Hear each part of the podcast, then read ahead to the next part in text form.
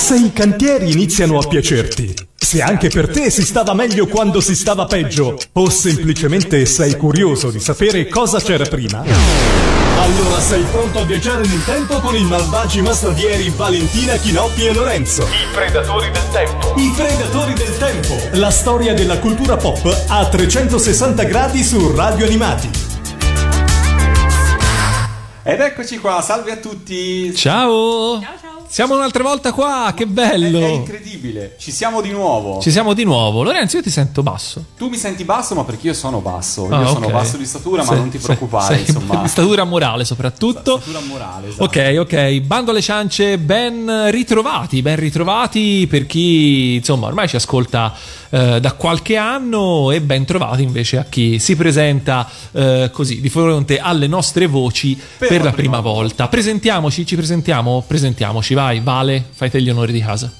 Allora, ciao a tutti, io sono Valentina. Ciao a tutti, io sono Chinoppi. Ciao a tutti, sono Lorenzo. Ok, e quest'anno ci... Sbrigate le formalità. Sì, sbrigate le formalità, insomma, dai. Eh, se ancora non ci conoscete, ci conoscerete perché staremo insieme per un sacco di tempo, tutte le settimane, con questa nostra nuova avventura che si chiama Predatori del Tempo. Eh, questo perché, perché Lorenzo, io non lo Eh, ricordo. perché? Perché abbiamo deciso di farvi fare un viaggio, cioè farvi fare un viaggio in, in quella che è in qualche modo la, la memoria storica della cultura pop italiana e per pop intendiamo televisiva, cinematografica, spettacolo, musica, eh, ma non solo, giochi e quant'altro. Per E- cui abbiamo deciso di così azionare la macchina del tempo, anche perché il palinsesto di Radio Animati quest'anno più che mai è ricco di gente giovane, anzi a questo proposito eh, do il benvenuto eh, a, a- a bordo di Radio Animati a Giacomo che inizia eh, proprio questa settimana una nuova trasmissione che si intitola Sul Serial, per cui si parlerà anche di TV, di serie su Netflix, queste cose moderne che all'epoca dei predatori del tempo insomma non c'erano. Per Signora cui, insomma, mia. Per cui noi siamo quelli che eh, vi portano ai cantieri, ecco sostanzialmente. Siamo la trasmissione di Radio Animati che vi accompagna ai cantieri. No, ora, tu- noi la usiamo un po' come battuta, no? Questa cosa de- del- dell'anziano che passa le giornate a guardare i cantieri, ma Valentina prima mi diceva una cosa abbastanza agghiacciante. La possiamo ripetere, Vale? Certo, la possiamo ripetere perché per una serie di motivi contingenti e forse anche qualcuno legato all'età, eh, io in realtà ho avuto modo di seguire da vicino ben due cantieri in questi ultimi mesi. Uno rimasti a Vedi, casa di n- niente Chinoppi. per caso. No, no, assolutamente niente.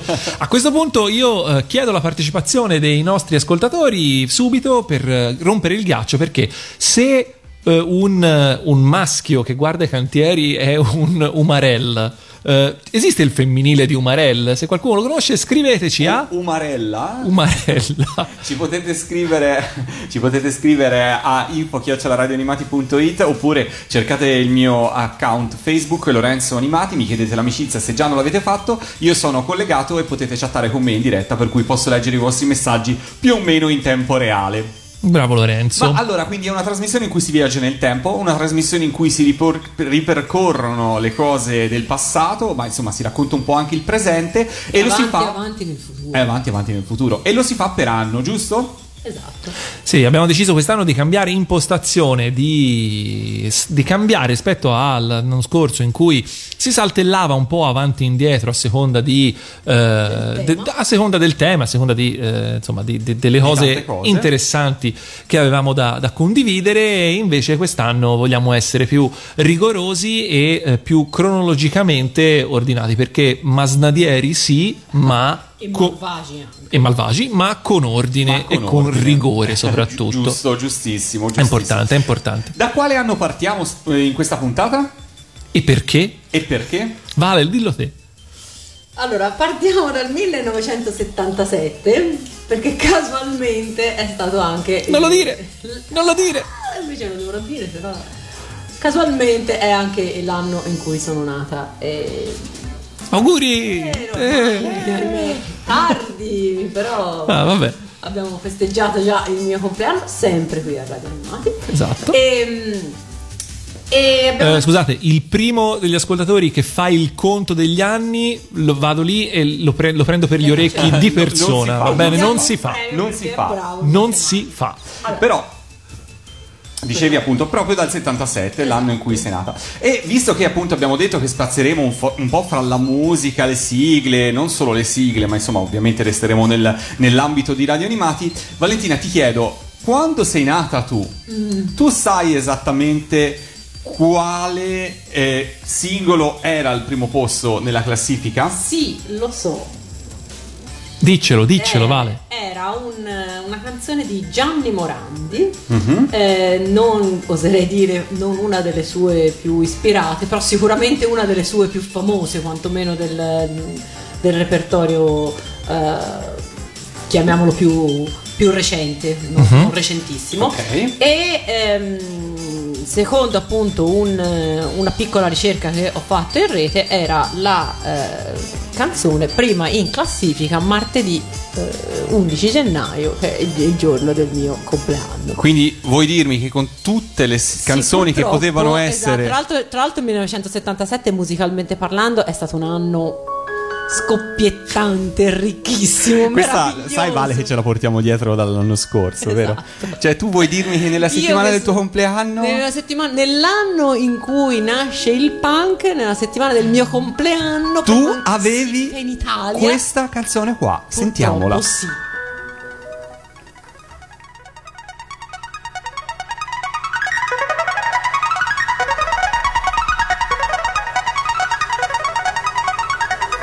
Mannaggia. Possibile che tutte le volte che andiamo in campagna con la roulotte comincia a piovere? E i miei figli mi dicono: Gli animali non hanno ombrello e non portano mai il cappello. Piove tanto e si sono bagnati, sono già tutti raffreddati. Che si fa? Chi li aiuterà?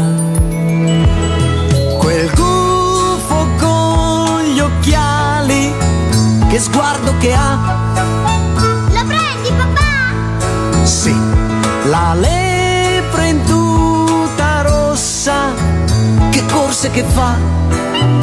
La prendi, papà? Sì, quel canarino si è ferito e non lo lascio qua. Me lo prendi, papà?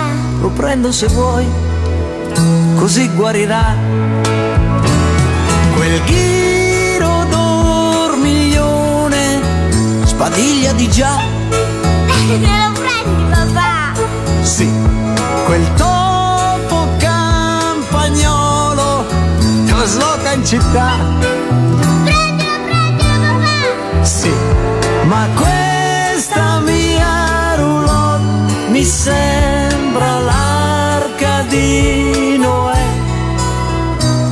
ci si sta Sei forte, papà? stringendosi un po'. E questi poveri animali, ora che piove, non ho il coraggio di abbandonarli così. Quel picchio col martello, che buchi che fa.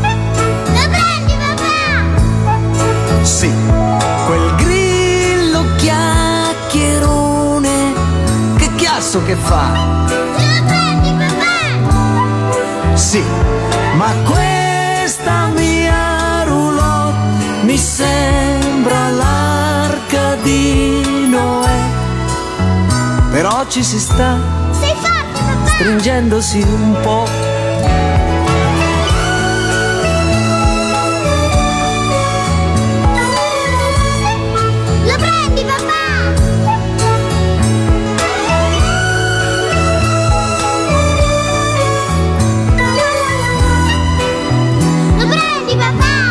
Sì, va bene. Ma questa mia roulotte mi sembra l'arca di Noè. Però ci si sta stringendosi un po'.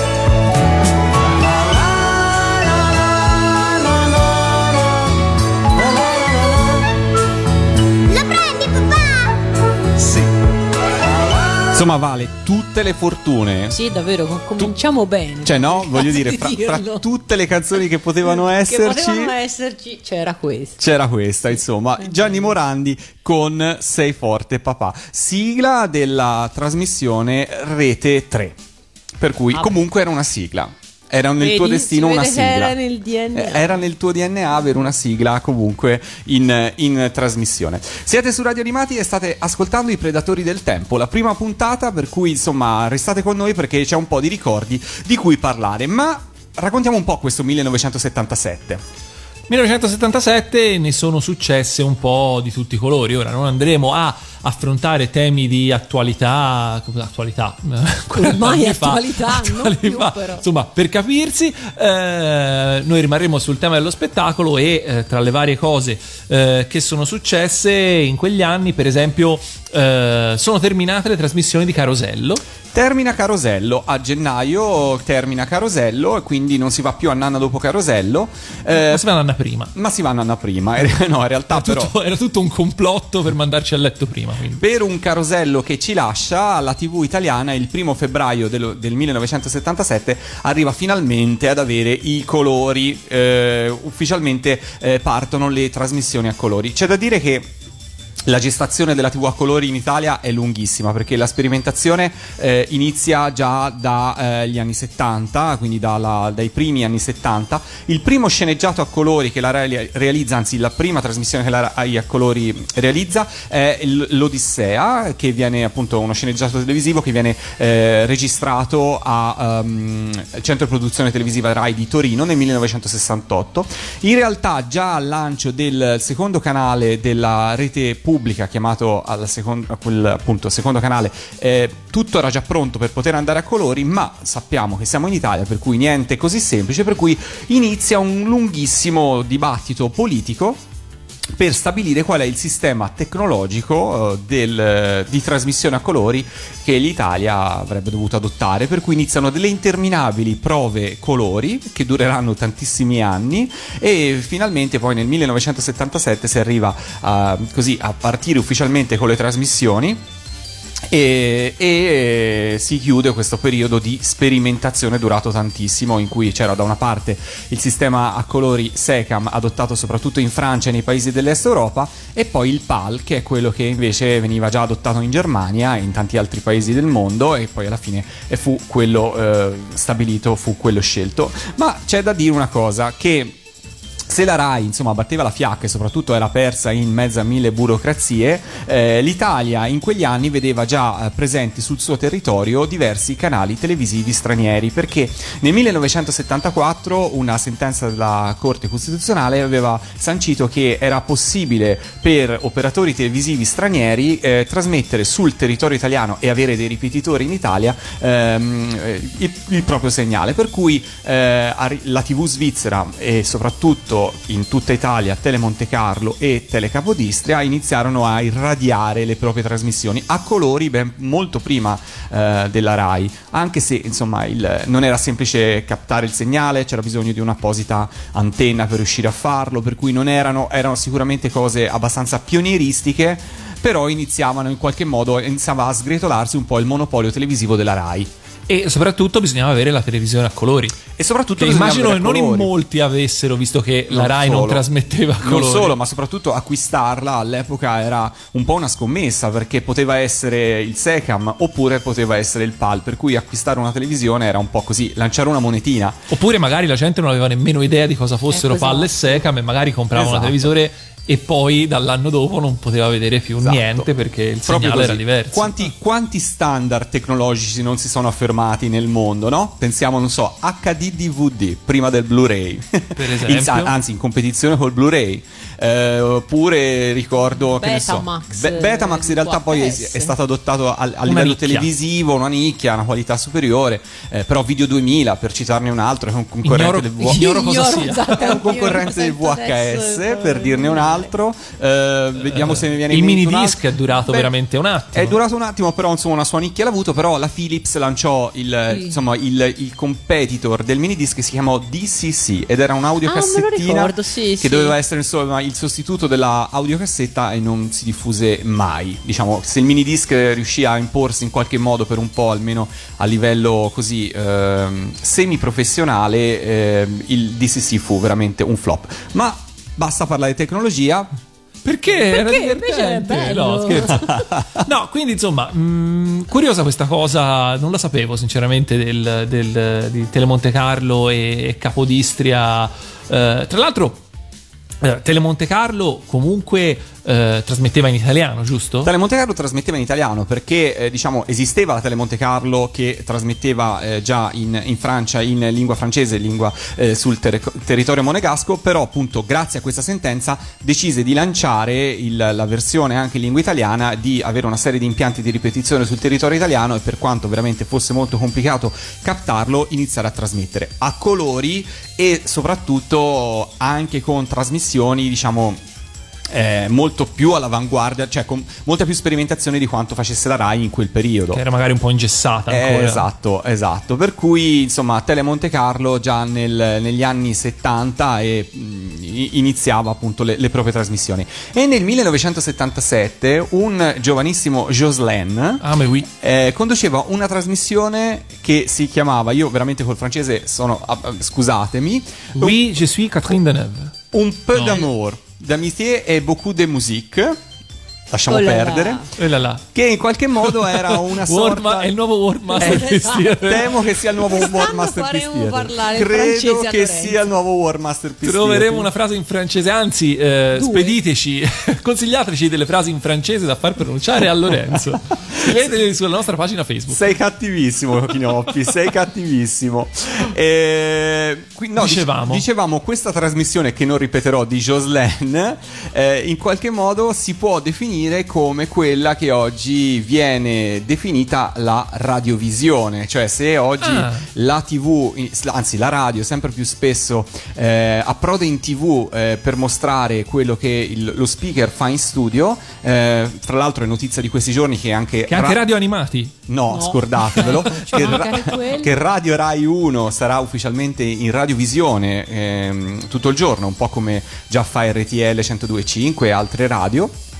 Ecco, Jocelyn con questa trasmissione qua eh, mh, portò un bel po' di anni prima questo concetto di radio eh, vista in televisione e visto che adesso facciamo un break musicale per chiudere questo siparetto su Tele Monte Carlo, io direi di ascoltarci quella che era proprio la sigla di questa trasmissione e che forse qualcuno di voi ricorderà. Jocelyn poi da lì farà Molto tanti forse. altri pezzi forse. per bambini, forse ancora più famosi di questo, ma nel 1977 arrivò Prendi un fiorellino.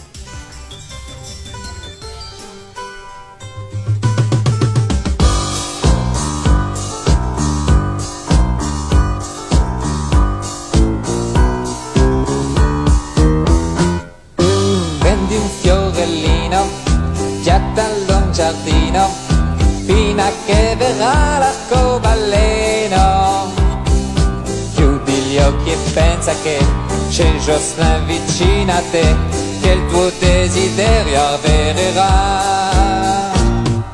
Prendi un fiorellino, scendi un più carino, posalo sul letto della mamma. Quando lei lo scoprirà, certo ti sorriderà. E un po' di più, lei t'amerà. La, la la la la la,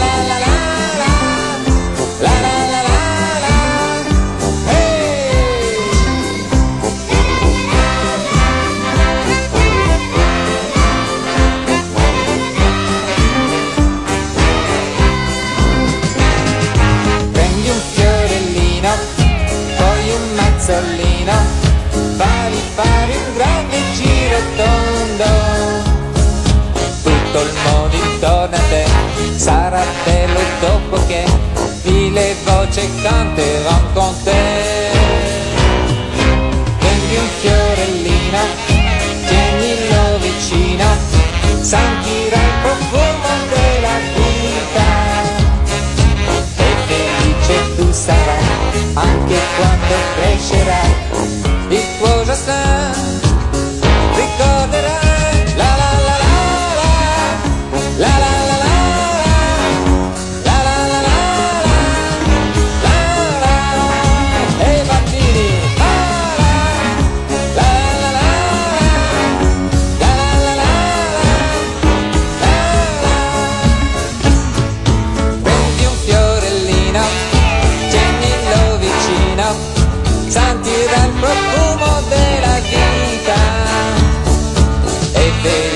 Tu sarai anche quando crescerai quando il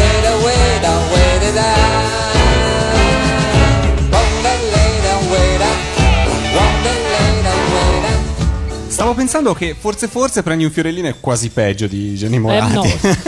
non, è- non ti andata Siamo così. lì, dai. Ma è stata prima in classifica anche prendi un fiorellino, immagino, credo. Non Però- credo, No. non credo. Poi guardi Monaco. No. Diciamo che, che Jos- Jocelyn all'epoca non era esattamente una voce così aggraziata, forse doveva ancora formarsi, non lo so. eh. Cerchiamo di prenderla in questo modo. Fatto sta, eh, ricordiamo ai pochi rimasti all'ascolto dopo questo brano. Sopravvissuti a prendi un fiorellino. eh, che state ancora ascoltando i Predatori del Tempo o Predatori del Tempo, non ho ancora capito se la trasmissione ha l'articolo o no, non è importante, quello che è importante è che i vostri Chinoppi, eh, Valentina e Lorenzo sono sempre qui con voi per parlarvi, per riportarvi nell'anno 1977 a depredare un po' i nostri e i vostri ricordi. Ehm, Abbiamo parlato un po' di televisione, aumentiamo le dimensioni e passiamo al grande schermo, perché il 1977 è anno di eh, grandi pellicole eh, che così mh, arrivano al cinema e... ehm, e, E non poi, solo, insomma, insomma. Non soltanto. e No, in realtà eh, in questo volevo, caso in questo caso soltanto, no, volevo dire, eh, volevo in realtà eh, dare, eh, beh, diciamo qualche titolo al volo, no? Certo. Tipo, per esempio, eh, Una ragazza, un maggiordomo e una lady, film Disney che a Valentina piace molto. Moltissimo. Anche a me. Ma ancora di più mi, mi piaceva Elliot il drago invisibile, che è un Sì. film eh, sempre Disney di quello stesso anno. Poi eh, il 77 è l'anno in cui è uscito il film d'esordio di Ridley Scott, I duellanti. Poi ehm, cominciarono in quegli anni, cominciò il filone dei film catastrofici, quindi Airport 77 e, Vero, e da lì poi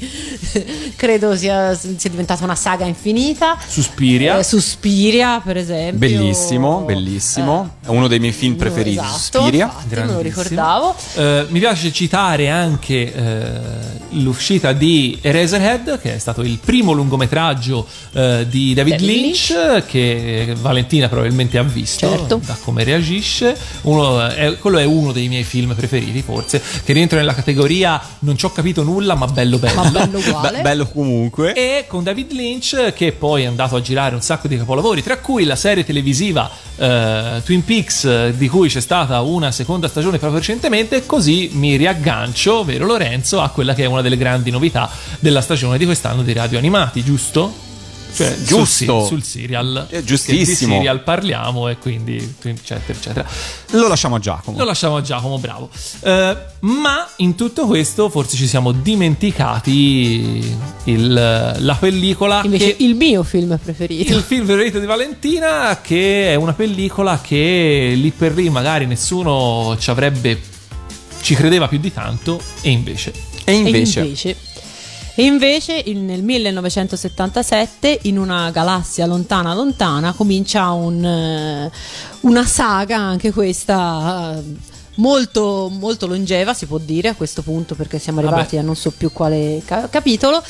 E mm, che ha avuto un- un'importanza fondamentale, possiamo dirlo, per la costruzione poi dell'immaginario collettivo della cultura pop del- della generazione nata fra gli anni 70 e, e 80. Stiamo parlando di, eh, di Guerre Stellari, oggi considerato un manifesto del cinema hollywoodiano. no No. no, No. vale no, sì, allora, no, allora invece sì. No, te devi seguire le direttive io- dei grandi studios. Dei non giovani. si chiama più Guerre Stellari, Eh, invece- si chiama Star Wars. Eh. Così come l'Uomo Ragno non si chiama più Uomo Ragno, ma si chiama Spider-Man. Perché se no a, eh, alla Disney gli tocca produrre le cose apposta per l'Italia. Hanno scritto Guerre Stellari, invece lo chiamano Star Wars. come Calfort adesso è Calgon. Ah, ecco, Vedi? è vero. Vedi? Mm, Questo paragone fra Guerre Stellari e Calfort E l'anticalcare. In questo momento. Hai ha- mai visto del calcare in Guerre Stellari? Parlano mai di calcare? No, no, in effetti. Vedi? Quindi è tutto Vedi? collegato. Mentre invece Zero Calcare parla di guerre, di guerre stellari. stellari. Torna tutto. Tutto cioè. torna. Bene, infatti. Quindi. Quindi a questo punto io non ho altro da dire. Lorenzo, Arrivederci. un po' di musica. No, no, invece parliamo un po' di Guerre Ah, Stellari. pensavo- Anche perché c'è chi deve fare un coming out. io Ah, ecco, no, stavo- io attenzione, lo ci sto, stavo lo- guardando. lo sto per dire.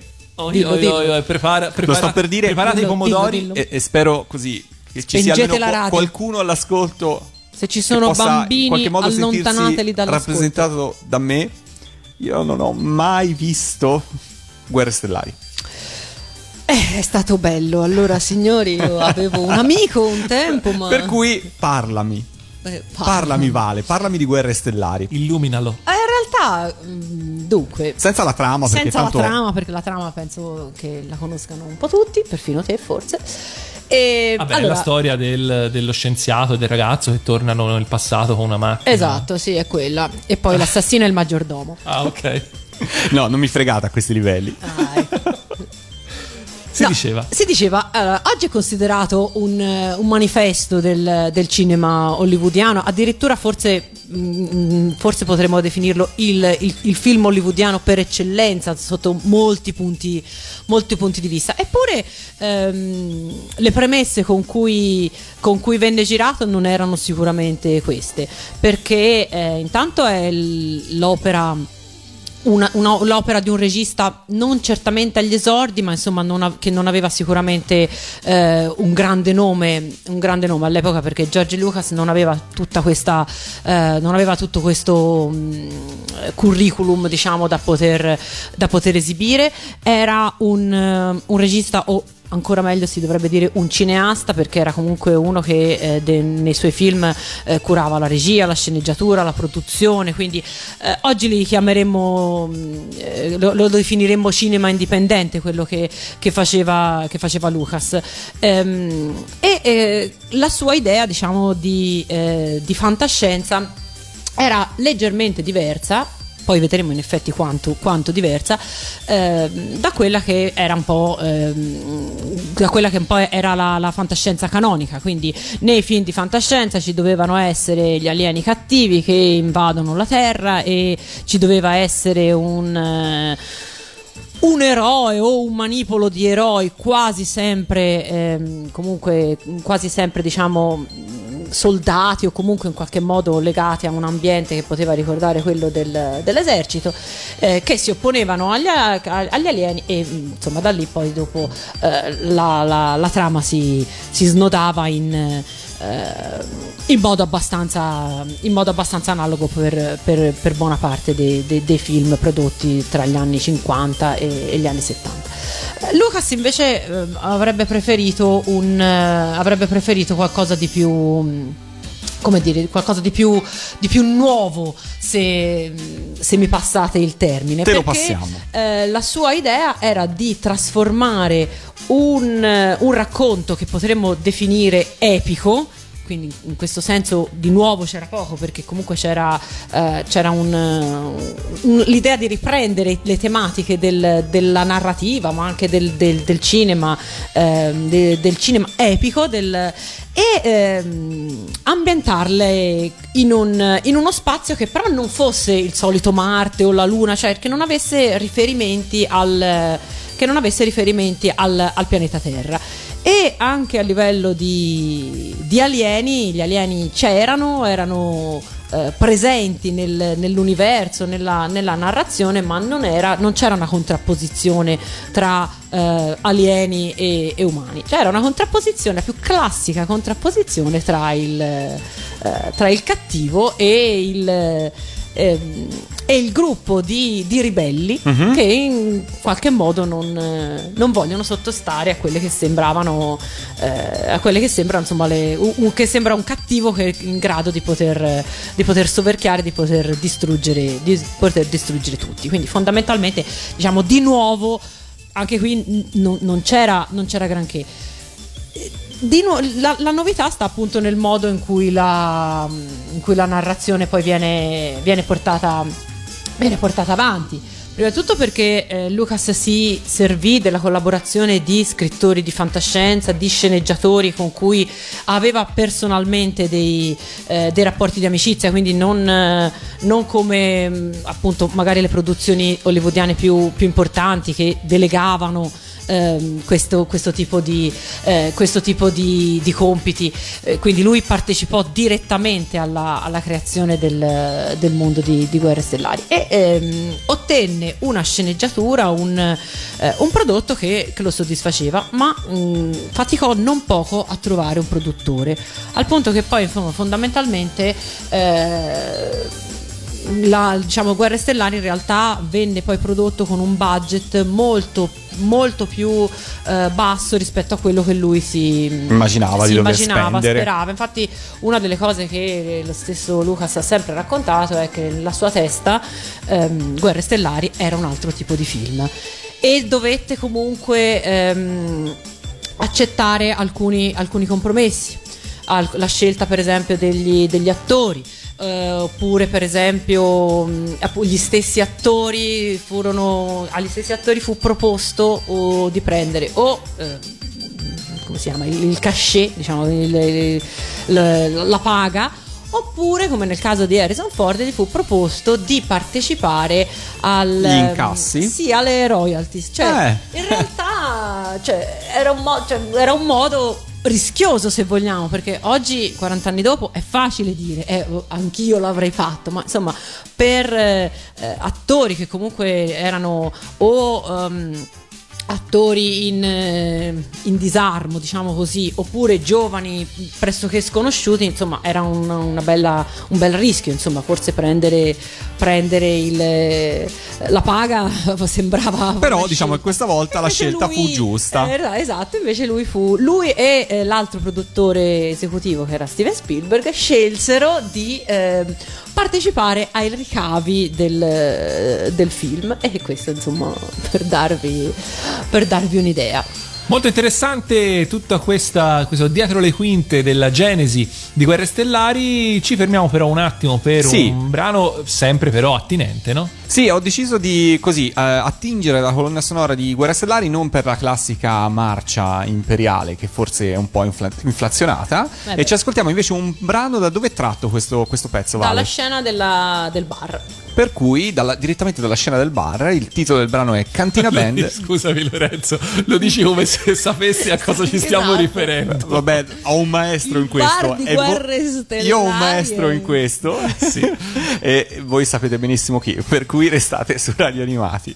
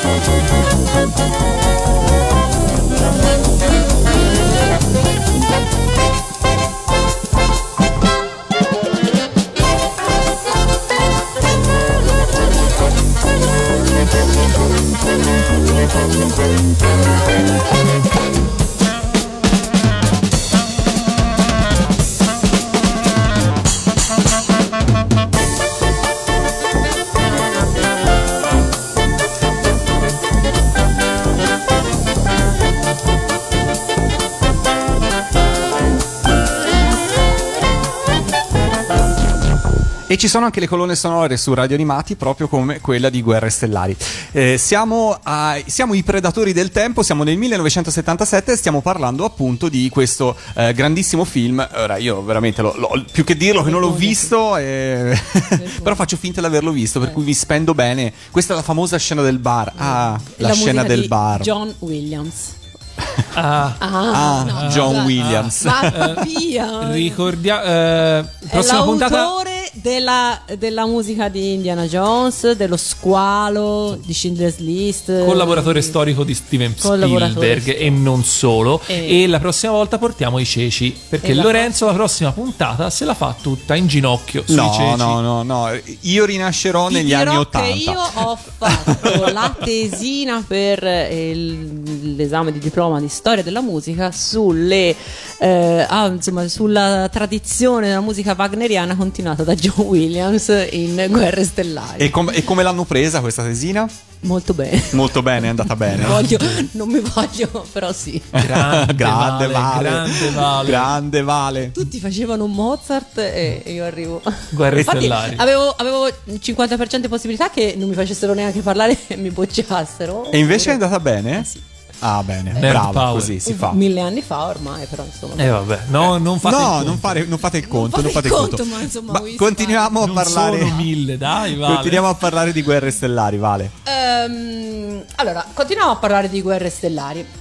Si diceva appunto che eh, George Lucas aveva in mente un, un altro film.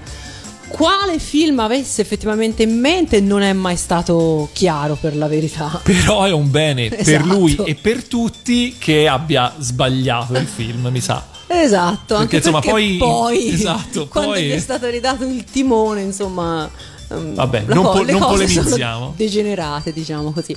Eh, vabbè, fu un, eh, un successo clamoroso e mm, ottenne, un, un- ottenne incassi veramente stellari, da- da- dal- possiamo usare questa, eh, questa parola, e ehm, contribuì a creare un, un interesse che andava al di là poi del, and- andava al di là del prodotto cinematografico perché eh, poi al di là di tutto il merchandising che chiaramente il film ispirò eh, non soltanto in America ma anche che è arrivato in, in tutto il mondo Guerre Stellari poi ha- ha- diciamo, è stata la base l'ispirazione per romanzi cartoni animati ehm, telefilm più o meno direttamente ispirati a, a Guerre Stellari o comunque che più o meno direttamente ne riprendevano alcuni, eh, alcuni aspetti.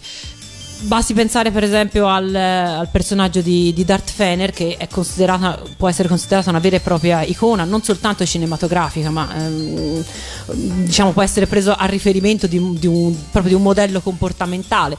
Questo tra l'altro ehm, George Lucas eh, rimase, si può dire, piuttosto male quando scoprì che il pubblico in realtà eh, amava di più il, il cattivo eh, piuttosto Vabbè, che, eh. che il grande eroe. Quindi, eh, quindi insomma, fondamentalmente E capita esatto, spesso, capita. insomma, voglio dire, mm, anche, anche le serie di cartoni animati da cui abbiamo attinto i titoli delle ultime trasmissioni, da Yattaman ai Predatori del Tempo, uno dei classici esempi in cui spesso i cattivi risultano quantomeno più simpatici. Beh, se hanno più carisma dei buoni è anche a un certo punto normale, no? Vale, io ho postato sulla nostra pagina Facebook, la pagina Facebook di Radio Animati, alcune tue foto in realtà, Esatto. perché questi sono scatti dalla tua Fanno collezione. schifo, Vabbè, no, non è vero. Allora c'è un poster di Guerre Stellari. Non è un poster, in realtà è un libro, è il, il fotoracconto del film. eh, edito dalla Spelling eh, Kupfer nel 1978 perché in realtà eh, da noi il film è uscito eh, uscì alla fine del 1977 e diciamo può essere considerato un, un successo dell'anno, Del 78. eh, sì, dell'anno successivo perché rimase al cinema veramente tantissimo.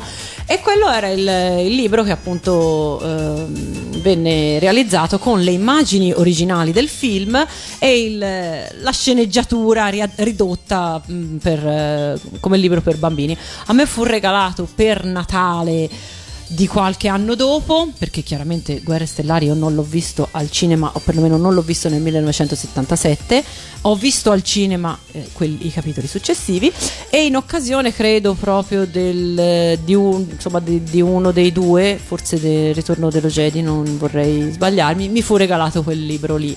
Tra Eh, l'altro, per mi chiedo, ma questi libri qua vengono ancora realizzati sui film e sì, sui cartoni di vengono ancora realizzati e mm, io infatti ne ho altri ehm, sia di Guerre Stellari che di, di altri film.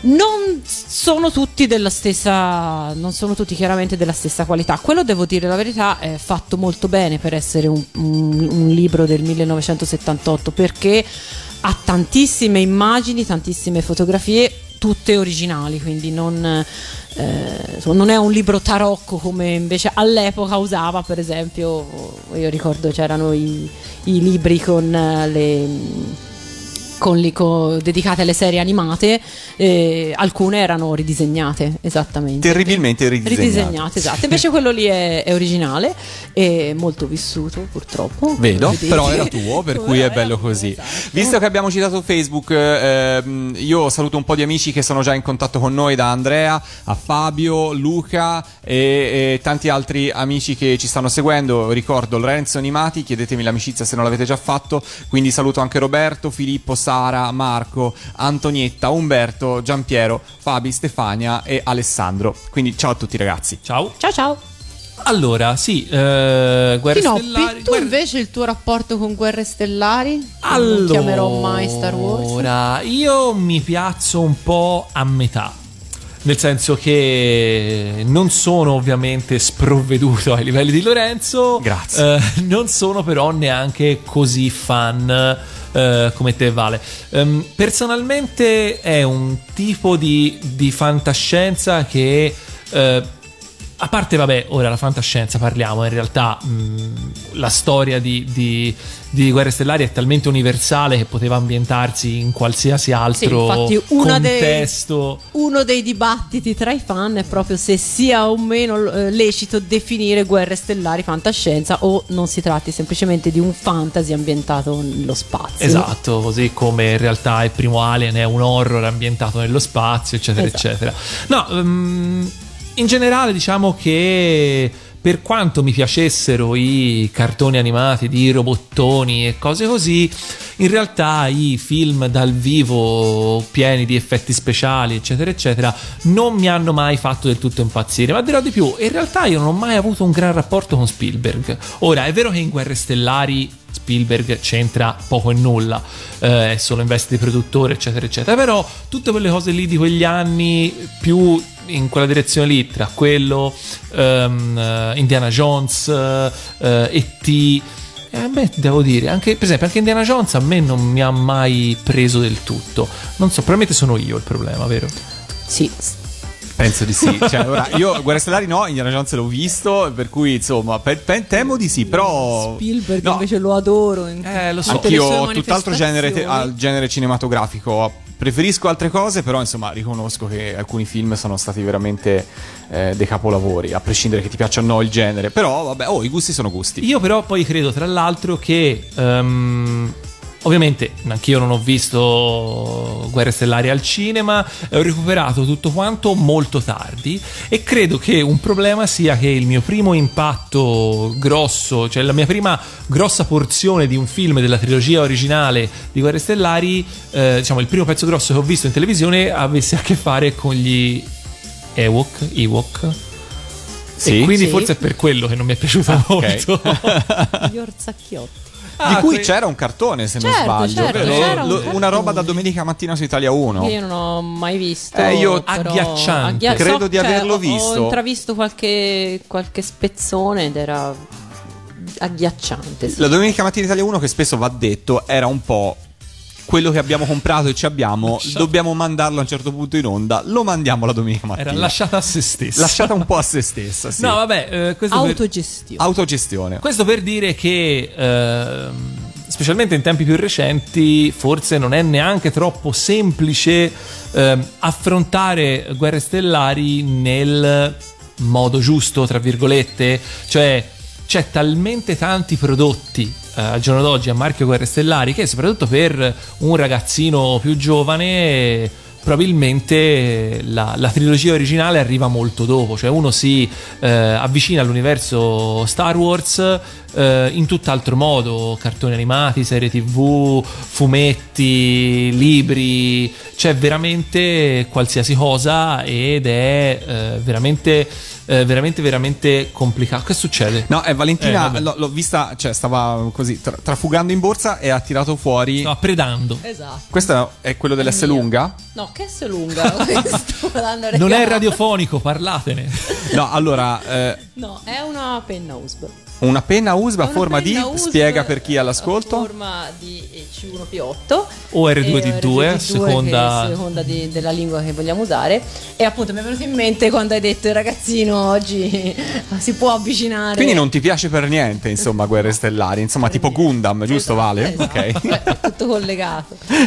No, vabbè, mh, detto questo, sì, eh, è vero che poi, diceva bene Valentina, è stata comunque una pietra miliare che ha poi dato il là, ha, ha riportato, anzi no, non ha riportato, ha portato, eh, ha fatto diventare mainstream la fantascienza che prima era eh, relegata a romanzi eh, anche non propriamente ehm, così eh, amati dalla critica o presi in considerazione dalla critica, eh, invece ha dato il via. Il via e ha riportato in auge questo genere, giusto? Io direi Esatto. proprio di sì. Facciamo un altro break musicale, però io direi dalla fantascienza di, di- di Guerre Stellari andiamo ad una, ad una fantascienza nipponica che non fu, eh, non, non è questo l'anno in cui arrivò in Italia, ma fu l'anno in cui arrivò in Giappone, in Giappone. per quanto questa sigla poi sia diventata, direi, famosissima anche qui da noi. Io sono certo che tutti la conoscete. Forse.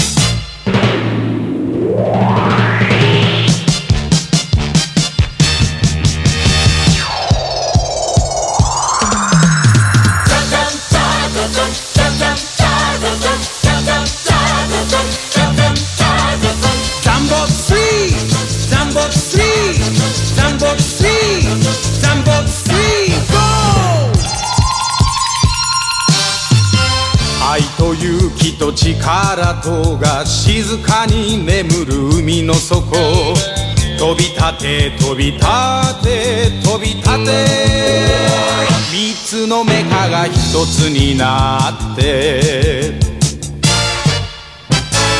正義の姿巨大ロボット。その名も我らのザンボツリー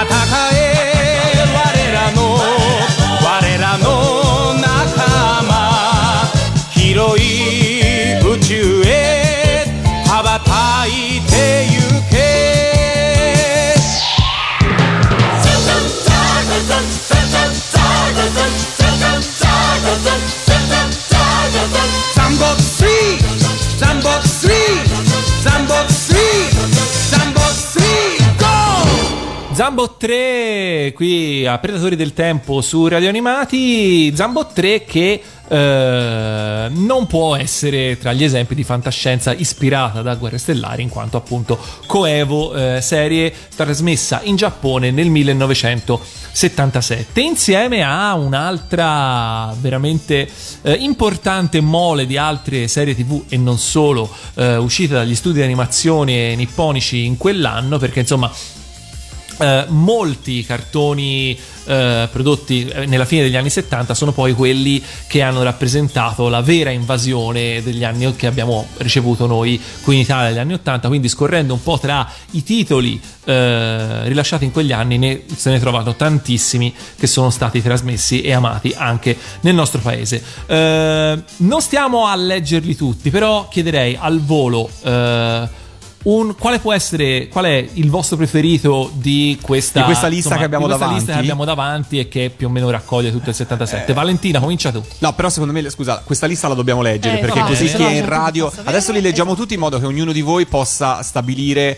eh, qual è il suo preferito. Allora, Voltus 5, Charlotte, Lupin, la stagione con giacca rossa, Zambotri l'abbiamo detto, Remy, Yattaman, Grand Prix, il campionissimo, Jackie, l'orso, ah, Eisenberg, eh, Rascal, eh, Gut Tiger, il fichissimo del baseball, Engiger, Teppei, Danguard e Pat la ragazza del baseball. Tra i Questi sono tanti. Fra i Tra i tanti. tanti, No, esatto. ce n'erano altri, Ce sì, però sono- non si finisce. Abbiamo scelto questi noi. Allora, dai, ognuno di noi deve dire il, il quale sceglierebbe.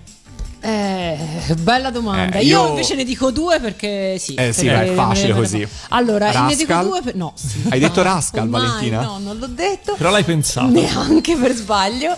Io dirò Vultus 5 perché come, si- come serie è sicuramente quella che mi è piaciuta di più di questo elenco. Però vorrei Ed avere un bellissimo doppiaggio. Aveva un italiano, bellissimo doppiaggio, sì. eh, caratteristico, ecco, diciamo. Lo base di- vorrei, lo vorrei rivalutare sotto questo punto di vista. A base di R mosce e sette Esatto, personaggi eh, per un mm, doppiatore. esatto. Ok.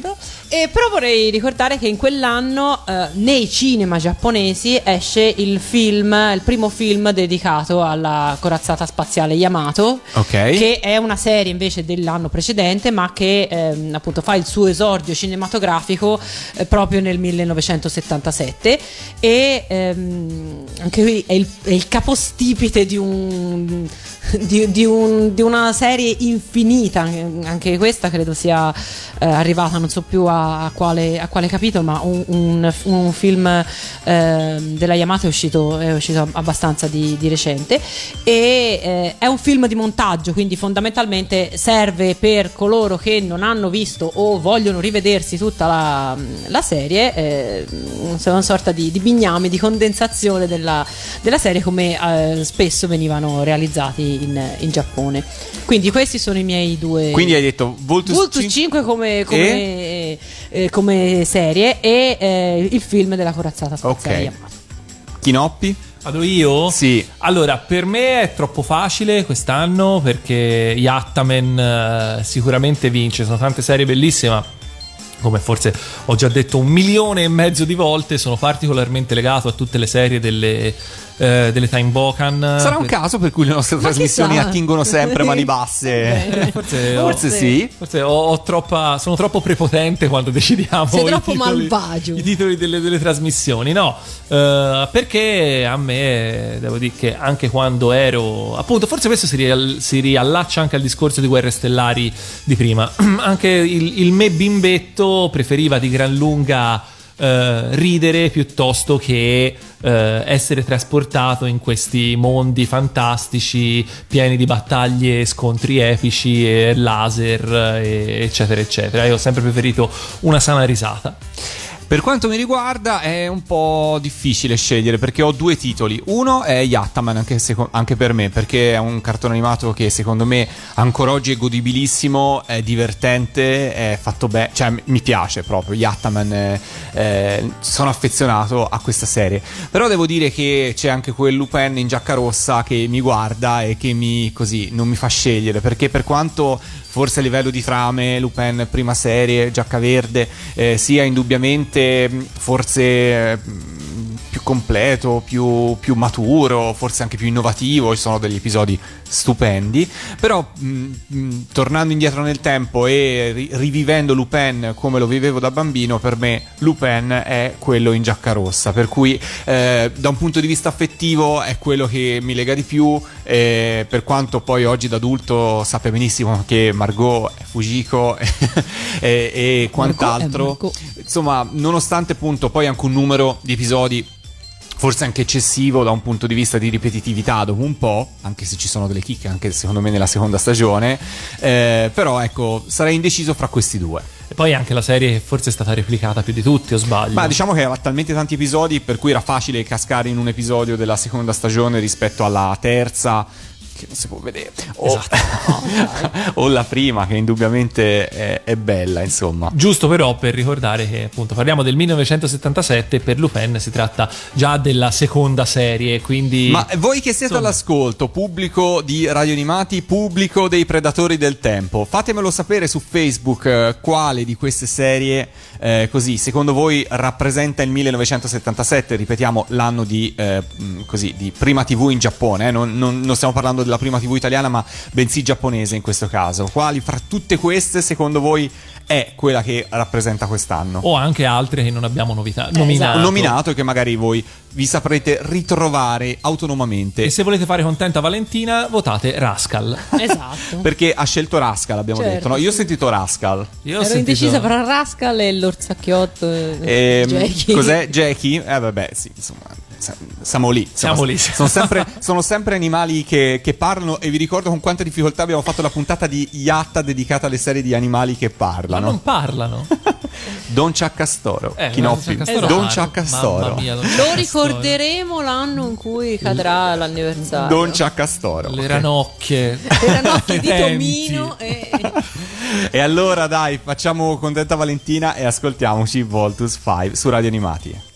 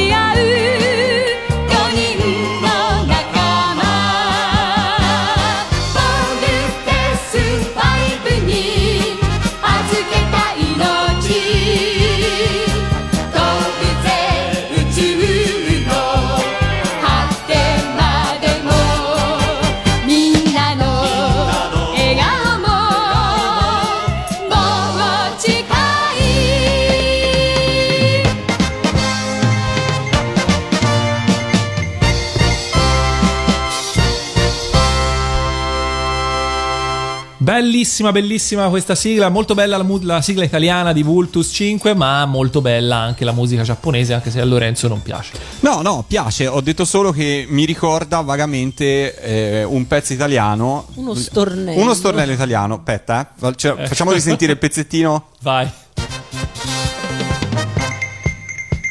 E fin qui. E fin qui tutto. E fin qui. E questo. Ottima intro. Ora parte lo zoom papà in effetti. Per far la vita meno amara, mi so comprato sta chitarra.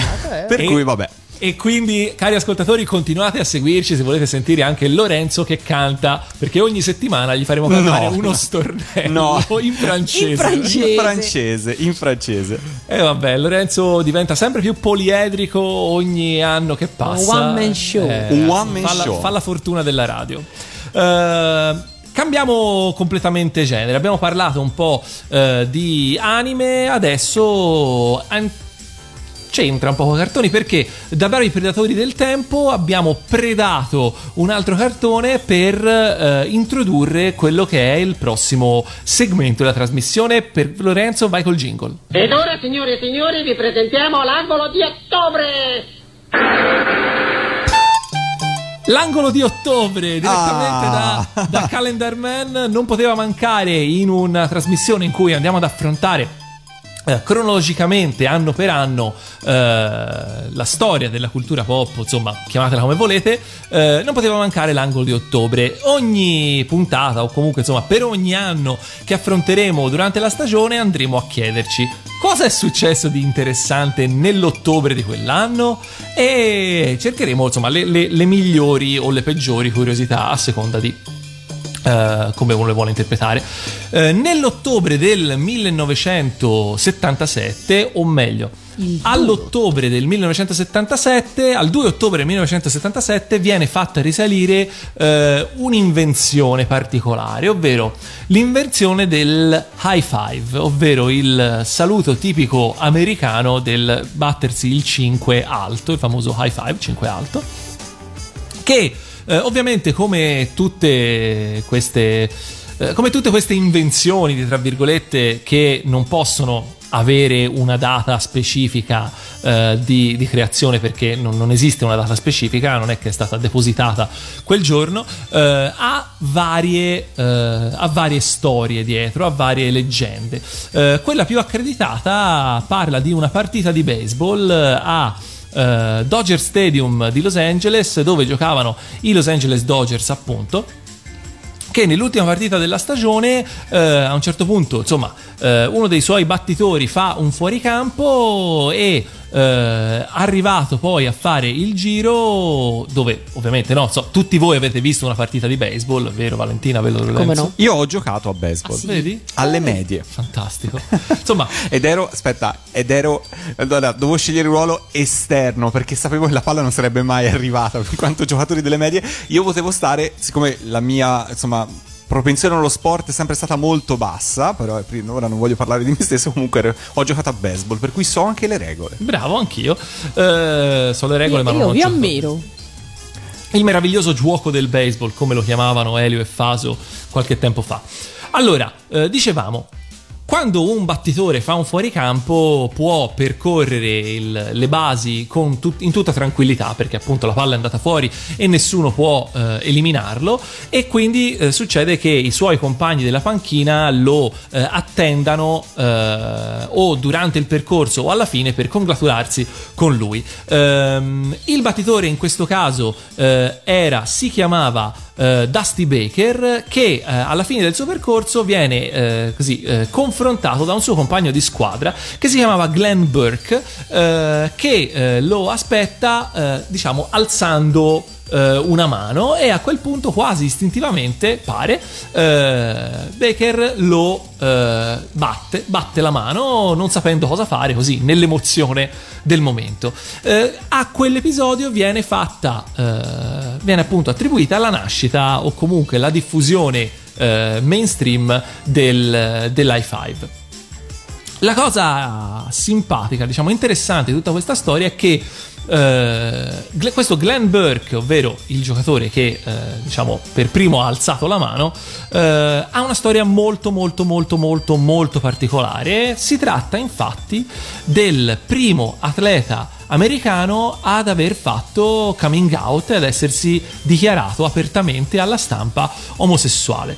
Questo è avvenuto molto tempo dopo, è avvenuto qualche tempo dopo. Infatti, eh, Burke ha giocato, ha avuto una carriera molto breve eh, nelle Major League, solo dal 76 al 79, eh, e insomma, probabilmente anche a causa della, della sua omosessualità, che probabilmente eh, già non, non sarebbe vista forse del tutto bene al giorno d'oggi, figuriamoci alla fine degli anni 70. Eh, poi lui si eh, dichiarò apertamente soltanto nel 1982, però. ehm, in un contesto in cui sicuramente tutti i suoi compagni di squadra e eh, anche molti suoi avversari sapevano perfettamente il suo, il suo orientamento sessuale e eh, anzi tra l'altro si, si narra di, ehm, di compagni di squadra eh, commossi ed estremamente dispiaciuti nel momento in cui lui ha lasciato, ha lasciato la squadra perché era insomma un po' definito eh, l'anima dello spogliatoio e rimane appunto famoso nella storia per questi due motivi completamente diversi, ovvero l'essere stato il primo sportivo apertamente gay e l'aver inventato l'high five. L'high five, ma ha detto anche Gimme Five, quello di Giovanotti? Eh, più Sì, o meno, sì. Più o meno. di- Gimme più o Five meno. è da 1005, Da però 1005. siamo lì, insomma. Siamo lì. Eh, sono cose belle che succedono Nell'angolo di ottobre. nei campi di baseball e soprattutto nell'angolo di ottobre. Pausa. Pausa? Datemi, no, nel senso parlate, fatemi riprendere fiato. No, ma volevamo vedere fino a dove riuscivi a arrivare senza, Ah. ri- senza riprendere fiato, insomma. Eh beh, insomma, queste sono curiosità. Quindi anche questa cosa qui è nata nel 1977. Ebbene sì. Ma chi l'avrebbe mai detto? Chi Diversi- l'avrebbe mai detto? Diversi anni fa. Ma vogliamo fare un altro break musicale? Ah, che ne sì, dite? volante, Ancora un po' dai. di musica, perché altrimenti di questo 1977 di musica ne ascoltiamo poco. E allora andiamo dalla TV del 1977, parliamo della TV del 1977 e ascoltiamoci la sigla di una trasmissione che ha debuttato proprio in quell'anno, poi è andata avanti per diverse stagioni ed ha segnato indubbiamente un periodo della storia televisivo. E questa sigla, per quanto ovviamente eh, un po' datata, eh, tutti ancora ce la ricordiamo perché quel tamburo iniziale tutti ce lo ricordiamo assolutamente.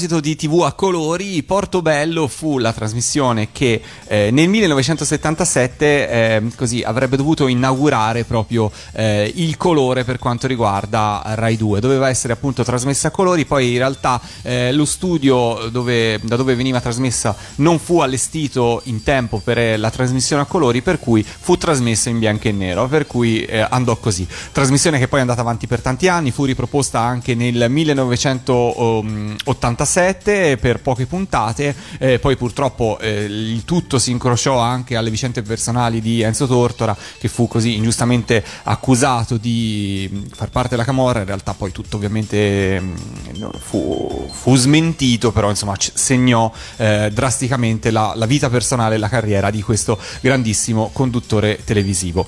Ma dalla TV a colori mh, parliamo di qualcosa che comunque con la TV in qualche modo aveva a che fare, perché proprio alla TV si poteva collegare, perché eh, nel 1977 Nel 1977 esce in Nord America ver- all'11 settembre eh, del 1977 per l'esattezza arriva sul mercato americano eh, una console, una console per videogiochi che si chiamava Video Computer System o eh, più precisamente col suo abbreviativo VCS ed era prodotta dalla Atari. Ora, probabilmente il nome non vi dice granché, se vi dico Atari VCS Beh, Atari a me dice tanto, però eh, il VCS immagino fosse la primissima cosa tirata fuori da Atari. No, in realtà no, non esattamente. Atari era, ehm, aveva già mh, riscosso successo in passato, eh, per esempio con Pong. Pong era, eh, era un esempio di console della prima generazione. Le console di prima generazione erano praticamente eh, una console, un gioco o magari più giochi, però eh, giusto per entrare nel tecnico che piace a tutti, eh, il gioco era diciamo eh, integrato nella console stessa, cioè faceva parte dei, per cui tu dei- non dei avevi, circuiti. non avevi una PlayStation 4 su cui potevi scaricare più Esatto. giochi. Era, fate conto di, o voi giovani ascoltatori che Esatto. così amate i nonni che guardano i lavori. eh, fate conto una PlayStation in cui non potevi cambiare gioco, avevi un gioco solo. Esatto. Anche se conosco tante persone che hanno la PlayStation e giocano a un solo gioco, Esatto. in genere FIFA o Pro non c'è Evolution. niente di male. Però vabbè. Eh, no, eh, quindi, ed è anche tra l'altro il motivo, piccola parentesi, nerdissima, per cui quando si parla di, ora che ormai da anni il mame, l'emulazione dei videogiochi va di moda, quando si parla di Pong non si parla di emulazione ma di simulazione. Tu Lorenzo probabilmente mi capisci, cioè Sì. emulare significa emulare un, eh, u- u- dei chip, de- de- de- del- delle strutture hardware per cui la ROM del gioco è convinta di essere inserita nella, nel- nella- nella console o nella scheda originale, mentre invece eh, Pong può essere solo simulato perché la ROM del gioco, la cartuccia del gioco non esiste e quindi puoi soltanto riprodurre fintamente, Fintamente il gioco, stesso. il gioco, ok. Detto questo, torniamo a noi. L'Atari VCS, appunto, ora eh, tutto questo puzzo per parlare di una console che eh, nessuno che nessuno conosce. In realtà molti che hanno vissuto in quegli anni la conoscono perché? Perché nel, qualche anno dopo, nel 1982, eh, l'Atari eh, rinnova il suo parco console facendo uscire eh, l'Atari 5600 e eh, quindi rinomina il VCS per dare continuità alla linea con il numero 2600. Quindi parliamo del mitico, miticissimo Atari 2006 che è stata la, eh, la la prima console veramente, eh, veramente di massa perché eh, si tratta di una, di una console che, ha che è arrivata a vendere qualcosa come 30 milioni di unità, eh, ben più di 10 volte di più di, eh, della più venduta tra le console coeve.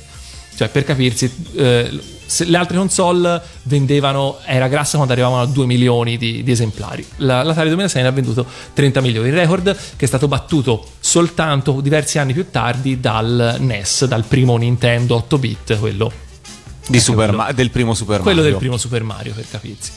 Ehm, allora, si parla della console Atari 2006 di maggior successo tra quelle della seconda generazione. Parlavamo di prima generazione prima con Pong, la grande differenza che c'era tra eh, tra appunto la prima e la seconda generazione era la presenza delle cartucce, ovvero eh, lì qualcuno ci aveva visto lungo e aveva visto che eh, se riuscivi in qualche modo a separare e a mettere il gioco su un supporto fisico, potevi vendere separatamente vari giochi e quindi fare più soldi che non magari vendendo il singolo Pong che comunque aveva venduto, ma non queste cifre astro- Astronomiche. astronomiche. Tenendo conto appunto che eh, il mercato in quel momento incredibile già, già incredibile pensare al 1977 c'era un mercato dei videogiochi esisteva un mercato dei videogiochi era un mercato che comunque un po' eh, ristagnava Ehm, e eh, lo stesso lo stesso Atari 2006 anzi meglio l'Atari VCS all'inizio eh, non ha questo enorme successo nonostante eh, la eh, Atari stessa cercasse di renderla appetibile eh, con delle conversioni di eh, arcade, quindi videogiochi da sala giochi che all'epoca andavano, andavano per la maggiore e anche con il fatto che eh, per la prima volta una console aveva un sacco di diversi eh, device di giochi. input, Ah, anche device di ok. input quindi eh, oltre ai classici joystick dell'Atari che probabilmente molti di voi si ricordano perché la forma è veramente inconfondibile eh, venivano alcune edizioni ve- le edizioni americane alcune edizioni americane venivano già vendute con un tastierino un tastierino numerico il classico tastierino numerico delle tastiere moderne eh, che serviva appunto per, in- per- per dei comandi di alcuni giochi e eh, alcuni giochi di guida comprendevano anche eh, una sorta di mini volante che in realtà non era altro che una, una rotellina Tipo, sul- sullo tipo il volume dello Esatto, stereo. stile arcanoid o stile Pong, appunto, che però veniva usata per, per- per- per guidare la macchina.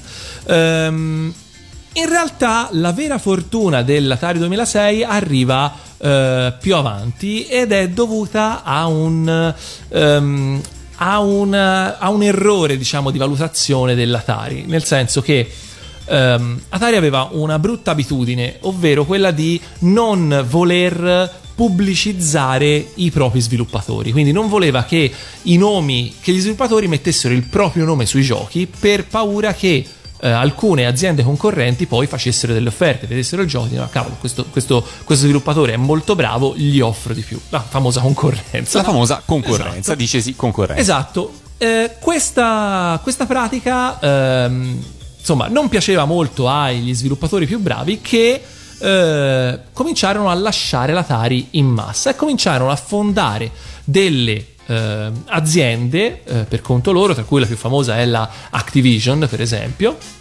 eh, che continuavano a sviluppare e a commercializzare giochi per l'Atari 2006, perché quello sapevano fare. Atari eh, portò tutti in tribunale perché eh, voleva eh, avere il monopolio per sviluppare giochi sulla propria piattaforma.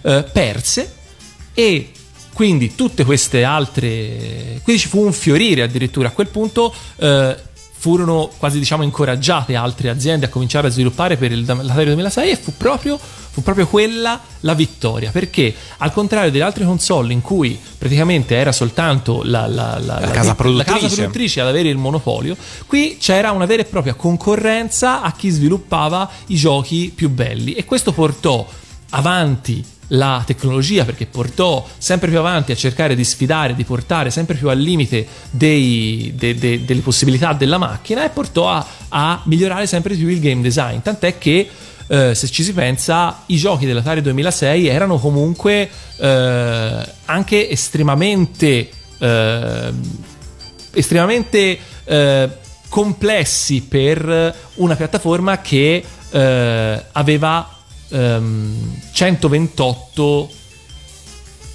non so se forse, ho- forse ho scritto male mi sembrava ricordarmi 128 byte di RAM forse sono Po- potrebbe, Potrebbe. Perché, perché no? Eh, Perché no? infatti. Ci ascoltiamo uno spot dell'Atari del 1983 in Italia. Andavano giù dappertutto. C'erano dei fantasmini che mi inseguivano. È un videogioco, super. Certo, è Atari. Si cambia cassetta, si cambia gioco. Si colpisce davvero.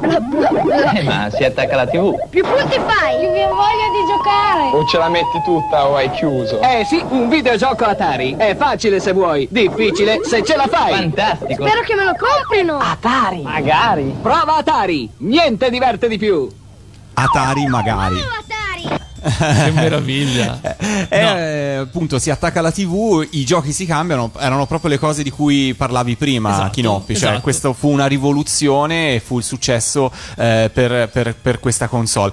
Io l'ho avuto l'Atari 2006, voi l'avete avuto? Sì. Io ho Yes. avuto le due versioni perché poi fu fatto un remake, un reboot dell'Atari 2006 successivo, molto più sottile. Quello junior. Quello Quello junior, junior. più piccolino. Eh, io invece avevo il primo proprio con le levette, lo chassis il- il- in legno, o quel finto legno davanti in qualche modo. Però mi dicevi oggi che appunto la versione commercializzata poi in Europa era leggermente diversa rispetto a quella americana, con, Allora. con meno levette da tirare giù. Allora, ehm, io credo quella l'uscita, quella negli Stati Uniti prima erano chiamati gli eh, Heavy Sixers perché erano molto pesanti ed avevano sei switch eh, che erano eh, vabbè, il reset, lo- lo- l'accensione, ora non ricordo.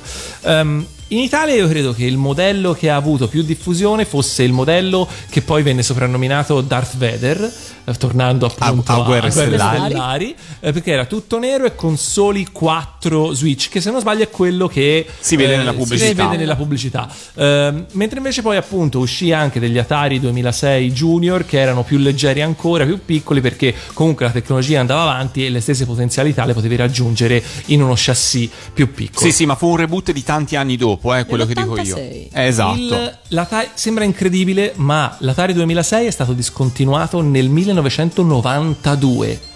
cioè, nel 1992 era, era- c'era quasi già la, la prima PlayStation tra poco. Ora no, però sicuramente erano gli anni in cui cioè, c'era già da due anni il Neo Geo. Per capirsi, no? Ecco, sì, Cioè, sì. a livelli prestazionali, te pensa a mettere da una parte, non lo so, eh, Metal Slug e, E dall'altra e Dig Dug o ET. esatto. Comunque, Quali giochi vi ricordate voi per l'Atari 2006? Moon Patrol. Ok, io mi ricordo Miss Pac-Man. eh, Space Invaders Sì. sicuramente Che fu Superman il gioco consisteva in questo allora tu eri un, un- un blocchetto di pixel che, Sì. che viaggiavi nel- in- fra, fra uno schermo e l'altro cercando di catturare i criminali e li dovevi portare alla prigione e sganciarli dalla prigione poi avevi una specie di, di- di- di- asterisco che volava sullo schermo che era la criptonite e se la criptonite ti colpiva perdevi il mantello di Superman quindi dovevi camminare per svariati schermi fino a che non ritrovavi una cabina telefonica per ritrasformarti in Bello. Superman. Era una noia mortale Joust. Joust, Defender, Defender. Mousetrap mi ricordo anche che era una sorta di Pac-Man con Sì, degli schemi poi che si aprivano e si chiudevano per far uscire sì. il topino da- da- da- da- da- da- dalla trappola Yars Revenge. Millipede o centipede. Centipede sì sì Esatto. Eh, insomma ne abbiamo avuti diversi No, di poi appunto avevo tantissimi. un altro dei, dei- dei- dei punti di forza fu quando Desert cominciarono poi Falcon. eh, esatto quando cominciarono poi a convertire titoli che erano famosi in sala giochi il primo su tutti Space Invader il vero botto grosso eh, lo fece con Space Invader l'Atari 2006 Eh, botto grosso che continuò fino a un certo punto ma eh, poi e magari ne parleremo tra qualche puntata in realtà eh, l'estrema popolarità dell'Atari 2006 e un paio di terribili scelte commerciali portarono a un eh, brutto tracollo dell'industria dei videogiochi qualche anno più tardi e, e quindi sì, ne riparleremo più avanti, sappiate che c'entra Spielberg anche qui. Ah, ecco Sempre lui. Va bene, allora facciamo una pausa musicale, ascoltiamoci eh, qualcosa a tema videogiochi, anche se la sigla del cartone in questione è del 1984, l'eroe in quegli anni lì già iniziava a affacciarsi e sull'Atari 2006 fu fatta appunto la versione Miss Pac-Man. E allora ascoltiamoci la sigla di Pac-Man.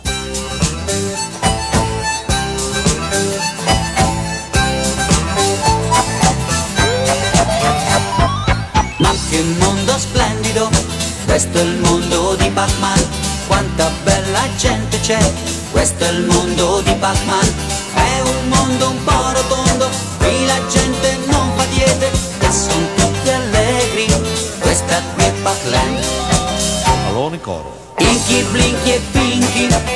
non ci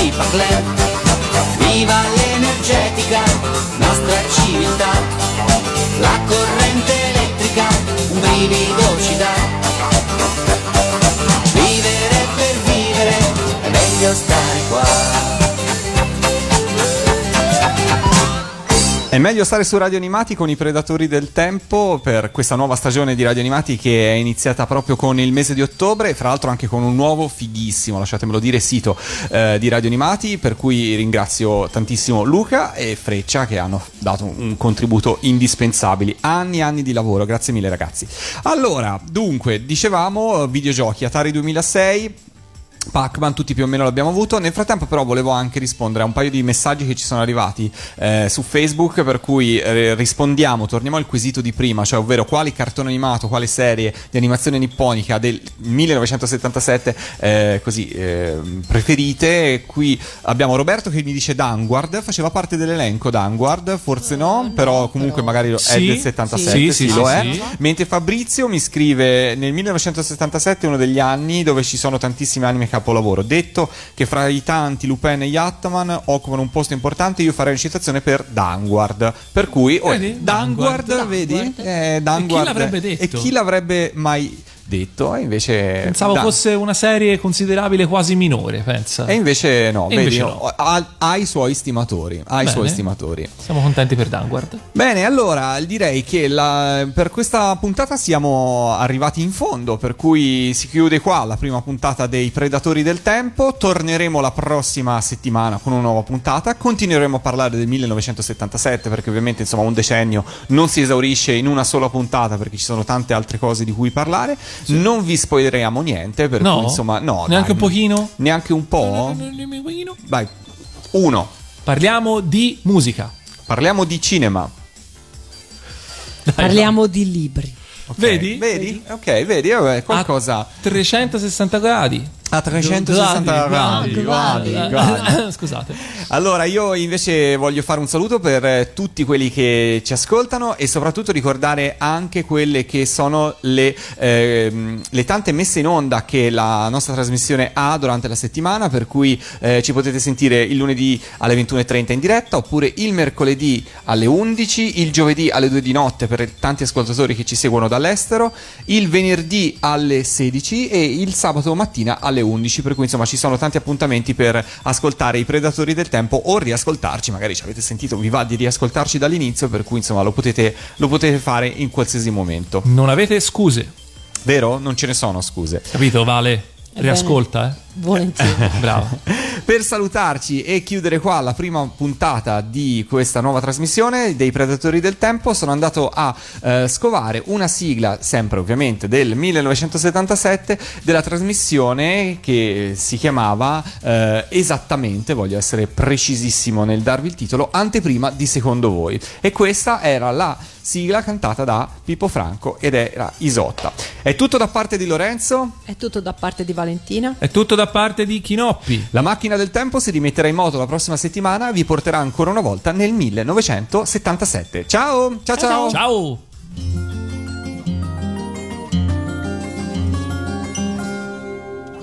Dorme la vecchia regina senza benzina, guarda com'è giù, sogna i suoi cento cavalli che non ci sono più. Sui sedili davanti due polli ruspanti e sul tetto una coppia di gru. Che bella compagnia, due ranocchi, batteria, hanno appena imparato a rimetterla in moto e le gru la ritirano su.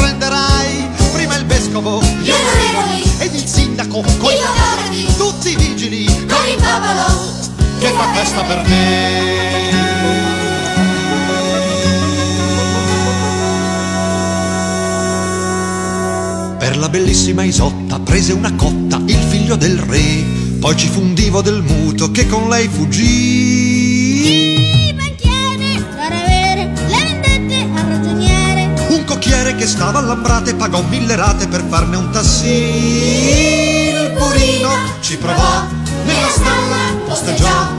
Così lei mise in pace il motore ad un vecchio trattore, poi disse di sì.